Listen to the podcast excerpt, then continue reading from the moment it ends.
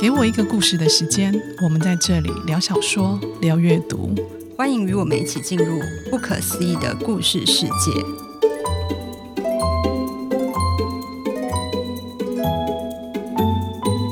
大家好，你现在听到的是《给我一个故事的时间》，我是婷婷，我是冰如。我们今天要聊的这一本书是我很喜欢的一本，我就看到欲罢不能。在网络上看到作者他有提到，他说他是一个很没有耐心的人，所以他每一个章节写的很短。总之就是希望大家看得紧凑一点。我真的有感觉到，诶，他每一个篇章都好紧凑，然后完全不啰嗦。那我们今天要聊哪一本书？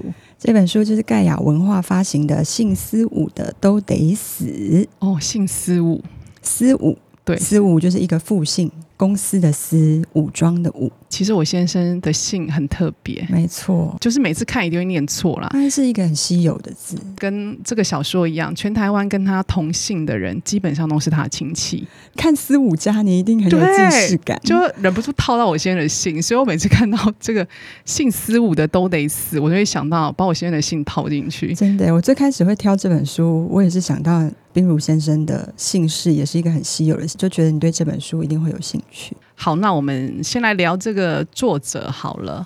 那作者是香港人哦，他叫做谭健。诶，他跟你是不是连友？对，谭就是姓氏的那个谭，健就是刀光剑影的剑，是连友。这本书出版之前，其实就有在谭健的贴文上面。看到他即将要出版这本书，当时就非常的期待，因为这个书名实在是太特别了，你几乎看一眼你就不会忘记。谭健他最早其实是写比较多科幻小说，他的一个作品叫做《人形软体》，荣获了全球华语科幻星云奖的长篇小说奖。那一直到二零一九年呢，有一个香港作家叫做茂业，他发起了一个叫做“侦探冰室”的写作计划。这个写作计划就找来陈浩基，然后还有刚刚我们聊到的谭健，这些香港作家文善、望日和黑猫 C，总共六位作家，他们以香港为背景来创作推理小说。这个计划叫做“侦探冰室”。那谭健自己就说过，是从这个时候开始，他才比较有系统的。去写推理小说，那《思武》这本书可以说是他第一部长篇的推理。他其实出道蛮久的，对不对？其实蛮久，只是说之前多是写科幻。这一本书才认识他的，嗯，就是让我有一种相见恨晚的感觉。我觉得应该很多读者都是透过这一本书认识他，因为这一本书在网络上的口碑也非常好。对，我也看到蛮多人的评价都很高。嗯，那在台湾有一个比较知名度高的香港作家，就陈浩基，嗯，他也是写推理小说，他的出版品全部都在皇冠，对不对？对。对，那你觉得这两个人在风格上面有什么不同？因为工作的关系，其实我和不少香港作家合作过。因为以前皇冠做岛田庄司推理小说奖嘛，那也因为这个原因，所以其实我看过蛮多很精彩的华文的推理作品。那这些作品里面就有很多是来自香港朋友的作品，比方说像刚刚冰如讲的陈浩基，还有文善，他们后来也都一直在这个领域持续的创作。最早听过谭健的名字，其实好像是听浩基提起过的，所以他们是本身有私交，对他们本身应该蛮熟悉的。香港的推理作家彼此之间，他们本来交流就还蛮频繁的，关系也都很紧密。我觉得像侦探冰室这样子的写作计划，如果不是香港作家他们性格上面的魄力，还有他们现实生活面临的一个很独特的处境，其实是很难完成像这样子的计划。我自己看这一些来自香港的推理作家的作品，有一个特色我非常喜欢，就是在他们创作的故事里面，你都可以很清楚的看到每一个时间脉络下的香港这个城市和香港人，不管是他们的文化还是他们的性格。就我跟冰如这一代的成长，我们从小就经营在香港的影视文化里面，不管是像看港剧啊、警匪片啊。那甚至我那个时候，其实很多人十几岁第一次出国就是到香港。哦、我也是，我也是，你也是哈。对，对我第一次出国也到香港，所以对香港就有一个很特别的情怀。那一直到后来一九九七香港回归，然后再到近期二零一九香港社会发生非常非常巨大的变动，自己对香港其实有一个很特别的情分在。所以我在看香港小说的时候，故事里面所有反映香港这个地方它的身世、它的历史的。或者是描写香港人很独特的性格的地方，我觉得都是这些作品无可取代的。像我们今天要聊的《谭健》这一本小说，它就是在讲香港很特别的丁权制度。陈浩基最有名的《一三六七》，其实就是从一个警探的人生来看香港这个城市在整个大时代的改变和转移。还有一个题外话很有趣的地方，就是我认识或者是我合作的香港作家。他们都有香港人很明快利落的特质，通常都不太脱稿，这一点好加分哦。对，这点是很加分。因为他们讲话很快嘛，语速很快，就因为我们通常都是用，通常我跟这些香港作家都是用 email 联系。这几年当然就疫情就没办法见面，可是，在之前可能一两年碰一次，嗯，然后每次碰面的那一次，我都需要花一点时间沉浸在他们的。广东话的语境里面，嗯，然后可能聊了差不多，在隔天这样子，嗯，才会比较能够帮他们翻译。如果有活动，哦，我就会主持嘛，那我就必须要翻译，因为有的时候他们有个口音，口音口音在会听不懂，然后他们讲话通常都很快，没错。是不是？但他们就是很利落啊，所以他们如果跟你说他要写一个什么东西，那你跟他说 OK 了，觉得这个选题可以进行，他一定在时间之内他就提出大纲给你。哦，好优秀哦！对，我每一章要写什么，他都先让你知道，然后他跟你说什么时候要交稿，他基本上就在那时候交稿。不只是推理作家哦，哦就是其他一些，比方说写华文一些比较年轻的香港创作者，他们都有这个特质。所以我好喜欢香港作家哦！我有认识一些香港人，可是我认识的香港人真的没有慢的。香港皇冠有一个窗口，不管什么时候写信给他，你说谁？他秒回，对，而且 always 秒回，回的内容都简洁有力，他不会跟你废话，对，不会，然后讲重点，告诉你答案。他今天如果要问你什么事情，他也是直接切重点。你跟他的那个通信，你就。不会耽搁，因为你就知道他是一个这么快的人，而且你也不需要有太多的寒暄，我就照你的方式进行。对对。那他们在 email 上或者是跟你讨论事情的时候是这样，可是你跟他们面对面的时候，会发现他们非常 nice，对，很爽快的人，对对对，对，很亲切。对，我的印象也是这样。我觉得香港人真的很有趣，可以不脱稿这件事就加分一百，无条件就加分。真的，我爱香港作家。这本书其实也蛮，就像你刚刚讲的，它真的就是有香港人的那种利落跟明快。对。虽然真的有一点厚度啦，可是它真的很紧凑。你在看的时候不觉得它很厚？对，就没有冷场。对对对。那陈浩基在台湾的作品其实也不少，对不对？对，很多。如果还没认识他的读者，你有没有比较推荐？浩基最受到讨论的一本应该是一三六七。那这一本大家在网络上可以找到很多资料。如果让我自己私推的话，我非常喜欢浩基的另外一本作品，叫做《网内人》。网就是上网的网，内就是内外的内。网内人，他是二零一七年出版的作品，它是一个推理小说。小说一开始就叙述有一名少女，她从高楼坠下，警察都说她是自杀，可是她的姐姐却不这么认为，她觉得妹妹是被杀死的。她跳楼之前，才因为一起性骚扰案。被网络霸凌，这个网络霸凌其实蛮严重的，他的姓名、学校都被公开，所以他在死前的那段时间，他其实每天都忍受着网友很不堪的辱骂。那这个姐姐于是就找上了一个嗯很神秘的一个无牌侦探，这个侦探叫做阿聂。嗯、呃，你在看了这个网内人之后，你对这个阿涅就无法忘怀，因为他的形象特质非常的鲜明，他有非常厉害的骇客技术，然后他的个性也很特别。这个阿涅很快就帮姐姐缩小了这个调查的范围，他们推断幕后黑手其实就隐藏在这个女主角这个死去的这个少女身边的人之中。那这本书我觉得很精彩的地方，就是他在讲网络霸凌的这个社会议题，然后同时也再深一层的探讨。复仇，然后还有人性的黑暗，非常的精彩。这一题好适合拍成电影，哦，很适合浩基的作品，都很适合拍成电影。光是听你这样讲，我觉得很有画面。我觉得有兴趣的人也可以看这本。我有看过那个一三六七，一三六七，我印象是他的第一本，对不对？对，我觉得那一本也非常好看。嗯，对。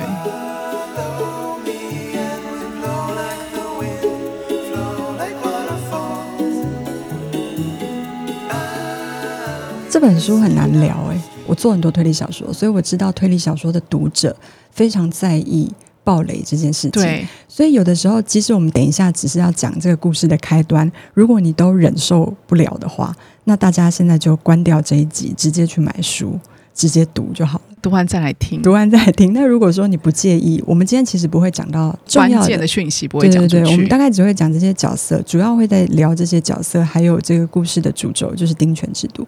好，那我们先聊一下大纲内容，大概在讲什么？这个故事的一开始直接破题，一个杀手他就接收到一个委托，这个委托就是所有四五家的人都必须死。这个所有是多少人呢？那原来司武这个姓氏其实是出自香港的大屿山的西屿村，这个西屿村其实是作者杜撰的。那大屿山真的有这个地方。这个司武这个姓氏人丁非常的单薄，他的子孙也不多。就算你加上嫁出去的这些女性成员的家人，全世界加起来也只有五十几个。那这五十几个大概是从四岁到七十八岁之间。那四五家他们每三年会举行一次家宴。那这个家宴的时候，所有海外家族的成员都会回来香港。那这就是这个杀手行动的大好机会。嗯，于是这个杀手就以一个我觉得是我想破头也想不到的方式来杀死五家。我也没想到，对，但是一个好的方法。这是在小说很前面，我看的时候就觉得。天呐，太厉害了！还有这招，原来有这个方法啊！对，全家死光的设定啊，就会让人好好奇，我会好想一直看下去。华人对于这件事应该更有共鸣，因为我们骂人的时候，有的时候会骂 很难听啊，不是就会诅咒啊，全家人死光了，没有错。可是这个委托竟然就是要让他们家全家死光，对，委托的指令很明确，就是一个不留，对。有够狠的，有够狠。我们先来聊四五家好了。婷婷刚刚有提到四五家的人，全世界大概有五十多人。这个家族是一个传统而且历史悠久的家族。他们家族有一些老一辈流传下来的规定，必须去遵守。好，比如说有四五家基因的成年男性哦，只有男性，他们每个月可以领到生活津贴有十九万，其实很多诶。很多、欸，你什么都不做，只要有他们家基因的男性，而且成年就可以拿十九万。那其他就是女性跟未成年的话，你可以领九万五，也就是十九万去打五折啦。你不觉得差很多吗？对啊，就重男轻女，学费跟医疗费，私五家我会帮你付。诶，这一点蛮诱人的。男生，你如果想要盖房子，或者你有一些比较重大的支出，你可以跟司五家提出申请。那司五家他们有一个家族的委员会，他们会决定他要不要赞助你费用。可是这个重大的支出也是一样，要男生才可以提出，女生是不行的。呃，司五家的家族委员会，他们因为可以决定重大的事项，委员会的成员必须是司五家基因的男性成员才可以。所以女生又是不行的，女生被排除在委员会这个规定里面。女生要怎么样才可以进入司五家的家族委员会呢？你要等所有男人都死了，你才可以进去。所以这个规定我们可以看得出来，它是非常的重男轻女。接下来我们要聊的就是，这应该是香港人才知道的，嗯、就是丁权制度。对。哎，我之前不知道，你知道吗？我也不知道，我是看了这一本才知道，而且真的有哎。对啊，我后来还去 Google，其实结果竟然真的有，我非常非常的吃惊哎。所以丁权制度到底是什么？小说的设定就是四五家的男丁，这个丁其实就是男丁，男丁都有丁权。那丁权制度在香港是一个真实存在的制度，它指的是新界，新界就是香港的一个地区，新界这个地方的居民的男生的后裔，他们不用补地价。就可以申请建造一栋房屋。那这个房屋有它的局限，就是它要在三层楼以内，然后每层二十平左右。那为什么会有这么奇怪的丁权制度呢？这件事情其实可以追溯到差不多一九七零年代。那个时候香港高速发展，那香港半岛啊、九龙半岛这两个地方其实已经开发的差不多了，剩下新界。香港政府为了让它有一个比较进一步的发展。政府就需要回收土地，于是他们就用丁权给居民这个好处，让他们后代可以享有这个权利。也就是说，如果你有丁权的话，你就可以拿一笔钱盖房子，可以用更多钱卖掉这个房子，或者租出去，然后收租金。那就算你没钱盖房子，也有专门的公司在收集丁权，他们会把丁权集合起来盖社区，这个叫做套丁。我自己在看的时候。我觉得很惊讶哎，就是没想到这个时代竟然有这么歧视女性的制度。对啊，都二零二三年了，你说他追溯到一九七零年开始，但也过了也快五十年了，对啊，你也开改，所以还有对，所以这个小说我觉得一开始的设定就非常特别。丁权这个东西在香港当地是真实存在，但是像台湾人这边就没有人知道。所以你在看这个小说的时候，一开始你就会被吸引了。首先是你知道姓司五家的人都得死，然后你知道了有丁权制度这个东西，那你大概就可以想象为什么他们会死了？对对对对对，小说就这样进行了。对，可以合理的想象为什么他们家的人都得死。对，他其实是跟钱啊、跟权力啊在后面。对，我真的好好奇，香港女生到底怎么想这件事？对啊。很难想象，而且是明目张胆的歧视。而且香港的地价这么贵，房子这么贵耶，能够拥有这个特权，显得更不可思议耶。对，没错。接下来我们要聊四五家，每一个人都有一个秘密。好，我们在了解整个四五家的框架之后，接下来就是命案的开始了。故事一开始，其实我们很快就知道凶手设了一个局嘛，然后这个局让四五家的人几乎全部都死光了，只剩下六个人。分别介绍这六个人好了，这六个人呢，分别是拥有司武家最高的权力，他名字叫文虎，司武文虎，文章的文，老虎的虎，所以有个老虎的虎字，你大概可以想象，它应该是一个权力的象征。没错。好，这六个人里面就有文虎的一家三口，是文虎的太太谢武仪，另外一个是他七岁的女儿叫智慧，那剩下的三个人呢，就是文虎的。堂弟跟堂妹分别是智信、智义跟挚爱，就是剩这六个人活下来。那今天七岁小孩我们不要算了，我可以直接跟你说，七岁小孩不是凶手，他可以杀人，他也太厉害了。所以，我们先把这个七岁的女儿智慧撇开，他不算。那剩下的这五个人都有自己的秘密。那每一个人呢，他们为了不要让秘密被发现，非常有可能是这个案件的。幕后凶手啊，像是自信好了，他以前是一个记者，那后来因为报社倒了，他就变成侦探。我觉得他的秘密比较像是，我把它归类在他异性关系比较活跃啦，所以他有时候可能会上了不该上的人。再来就是文虎的另外一个堂弟是志义。就义气的义，他就是一个吊儿郎当的人，没有什么上进心跟骨气，不停的周游在不同的女人之间。志毅这个人设其实是有反转的，非常喜欢这个反转，让我印象很深刻。志毅的秘密呢，我自己解读是，我觉得他爱上了不该爱的人。文虎其实是算是思武家的最高的权力者。如果思武是一个王国，他其实就是这个王国的皇帝。对，然后可以想象他为了要。拥护自己的地位，私下一定会有一些见不得光的行为。那这些行为就是他不能说的秘密。我最后看到文虎的秘密啊，我有头皮发麻，我，我觉得好可怕哦，就真的是想不到的。那至于挚爱，就是他的堂妹跟谢武仪，他的太太，他们是家族剩余的活口里面唯二的女性。那他们的秘密看起来相对比较无害一点，但因为思武家的权利，我们刚刚。有讲到，就是这些权利的拥有者必须要等到男性都死光，才有可能轮到女性嘛。嗯、所以其实也不排除他们有杀人动机。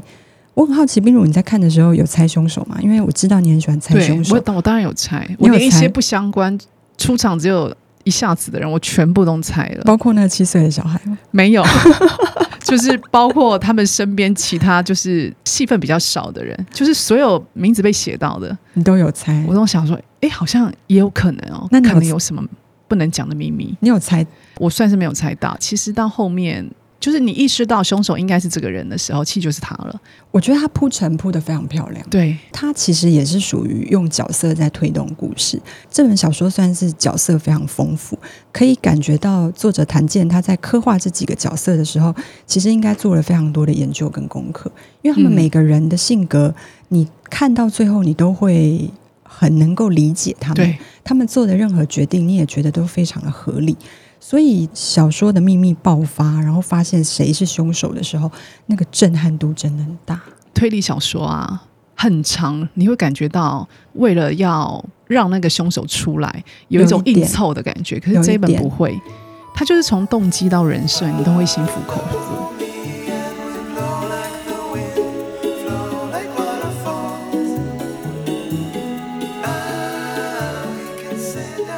这本书里面有提到一个关于秘密的说法，他说每一个秘密都会侵蚀灵魂，这些秘密就像一个一个黑点贴在他们的灵魂上面，直到灵魂上面再也找不到任何容纳黑点的空间，他们就会代替这个主人自我了断。这个自我了断啊，我感觉人好像会为了藏住这个秘密，你会在没有意识的情况下走向毁灭。我很喜欢作者写的这一段，我觉得他这段把秘密这件事情描写的非常深刻，非常入木三分哦。嗯、呃，我觉得秘密其实就是不为人知的嘛。那你有这个秘密，它好像就是帮你戴了一个面具，或者是有好几个秘密，就是有好几个面具。这个面具戴久了，我认为真实的自己，或者是那个最初的自己，其实是会被这些面具磨损的。这个人因为戴面具，他就可能变得越来越假，或者是越来越扭曲。嗯，那我觉得作者在这边写代替主人自我了断，也许有两种可能性：一个是这个人的真心可能会消失，他慢慢经过时间，他就会失去他自己，就是那个面具会取代掉他，取代掉他，对，他可能就变成他伪装的那个样子，他就失去掉他原本的样子了。那第二个就比较类似像冰如讲的，就是他可能会为了守护自己戴着的这个面具，然后去做一些。自己无法想象的事情，或者是违背他本意的事情，这个也就是我们刚刚说的走向毁灭。这个秘密的概念，也是这一本书其实它最核心想要谈的那个那个议题。对，悬疑的故事之下，它其实要讲的是每个人不能让别人发现的那一面。为了守护住这个秘密，你到底可以做到什么地步？对，这故事里面，你有没有觉得比较让你印象深刻的角色？我对那个主角。应该算是男一，智信印象非常深刻。这个人其实他在四五家就是一个异类，因为他很早就离开这个家族，因为他觉得这个家族很变态，所以他就跟家里断绝往来。那整个家族里面，他除了跟那个挚爱有一些联系之外，他不会出席任何会议，也就是说，他不会领四五家的薪水。那这一点我就蛮佩服的，因为有骨气，超有骨气。我觉得不是每个人都可以放弃这个一个月二十万的津贴，而且你是什么都不用做，你就可以拿这二十万哦。其实你如果出生在四五家，你基本上就是一个人生胜利组，你可以一辈子不用工作。对，因为你每个月就有二十万。然后我们刚刚有提到学费跟医疗费还另外。对，智信他离开家之后，他一开始是做记者。他为什么会做记者？就是他想要揭穿公众人物那些光鲜亮丽的外表下。真实的面貌。那后来他没有做记者，他后来继续做私家侦探。那从他离开家族的决定，还有他选择的职业，其实就可以看出他的性格。他有他的正义感，然后不想同流合污。那智信作为这个小说的主角，其实作者对他很多的刻画，我都觉得非常细腻和生动。包括他的感情线，我觉得感情线也写得很好。还有他，比方说他。也写了很多他跟狗狗互动的情节，从很多小地方看出他其实有他的脆弱面。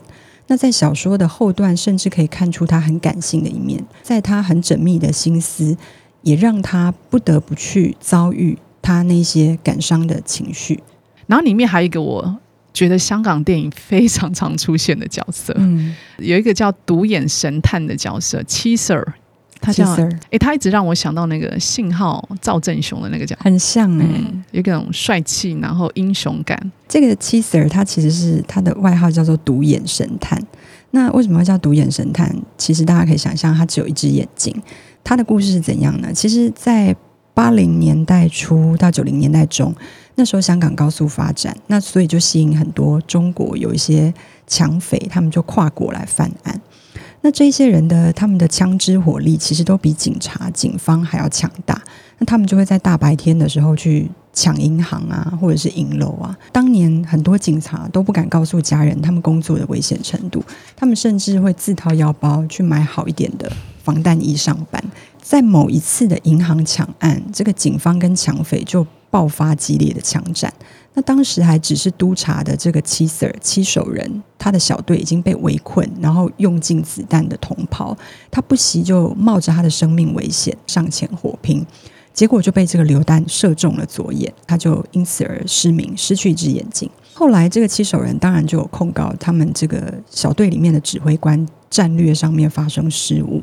那这样子做其实是以下犯上，嗯，可是很多同袍都非常的支持他，因为如果没有这个七 Sir 他出面挡子弹的话，那一群同袍必死无疑。对，所以可以说他用一只眼睛换回了六条人命。那这个七 Sir 的事情就人尽皆知啊，所以他去到哪里都有人找他签名和合照，他就变成一个明星。可是他认为自己就是警察，根本不是明星，所以他都会拒绝。他其实比较低调。对。那后来他的故事甚至被拍成电影《独眼神探》，这个七 Sir 也变成了明星警察。好反转的故事啊！很反转过，就妻子这个人，其实他的那个后面的背景的故事，其实还蛮精彩的，而且很立体耶。嗯，因为他其实他戏份很重哎，对他他很关键，对他很关键。那因为他剩下一只眼睛，所以他其实没有办法再执行比较前线的任务。那他也拒绝担任那种坐办公室的工作的职务。他就是喜欢跑现场的人，他喜欢跑现场，他就跟刚刚你讲的那个信号很那个男主角很像，对。自己就一意孤行，自己去找那个无头公案或是一些悬案来研究。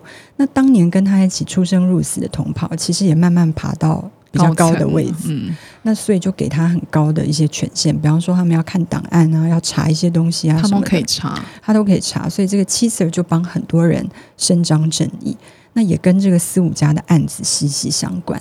正因为他有那个很高的权限。嗯，所以他才可以有机会去破了这个案子。故事里面是环环相扣的，一个案件扣一个案件。对，你必须要有一个人，几乎像是上帝的视角去看这全面，你才能够找到那个关键的钥匙在哪里。我觉得七舍就是这个设定。让他可以很顺理成章的破这个案子，而且妻子本来还蛮有个人魅力的，哎，对，所以我很喜欢他，哎，他感觉是一个老帅哥，有一点年纪的老帅哥，对，然后又低调，对，梁朝伟来演应该也可以，蛮适合的。好，哎，我们就讲完嘞，我们讲完，因为这个故事实在不能讲太多，因为讲太多真的会剥夺大家阅读的乐趣，很值得你花。一天的时间去把它看完，然后你就沉浸在故事里面，你会觉得非常的过瘾。对，我觉得看完之后再回来听，应该更有感触。我觉得看完之后再回来听，你对秘密的那个部分，应该就有比较多自己的想法。对，哎，我看完的时候啊，我上网找了这本书好多资料，因为我好想跟人家讨论，就是觉得它很多设定跟它很多细节，你就很想去跟人家聊。哎，为什么会这样？哎，他怎么这样？哎，我觉得他好厉害。大概就是这种。对，就像看看了一个很精彩的电影，你会很对对对，忍不住想要跟你旁边的人去讨论。对，你完全可以想象它拍成电影或者是戏剧是什么样子，还蛮期待的。嗯，可以以那个七 Sir 为这个主角拍一系列的影集，没错，希望他可以卖出影视版权，期 待期待。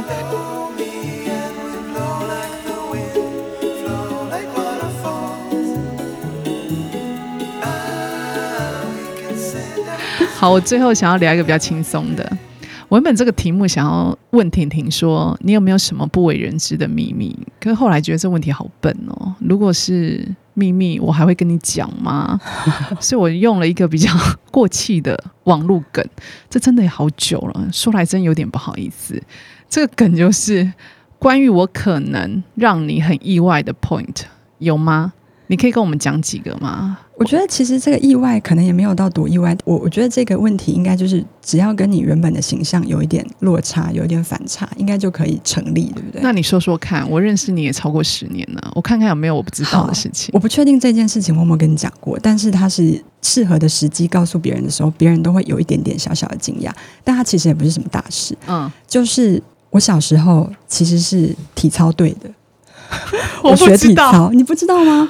好，那那他就是一个有让你意外的 point 吗？有，你骨头很软吗？对，我，我小学一年级到小学三年级学了三年的体操，是体操的校队。那你为什么没有继续啊？因为我觉得很累。我们那时候就是是学校的代表队，你就必须每天早上和下课时间，你就必须要训练。嗯。然后那些训练是，我觉得一般没有。学的人非常难想象，非常的辛苦。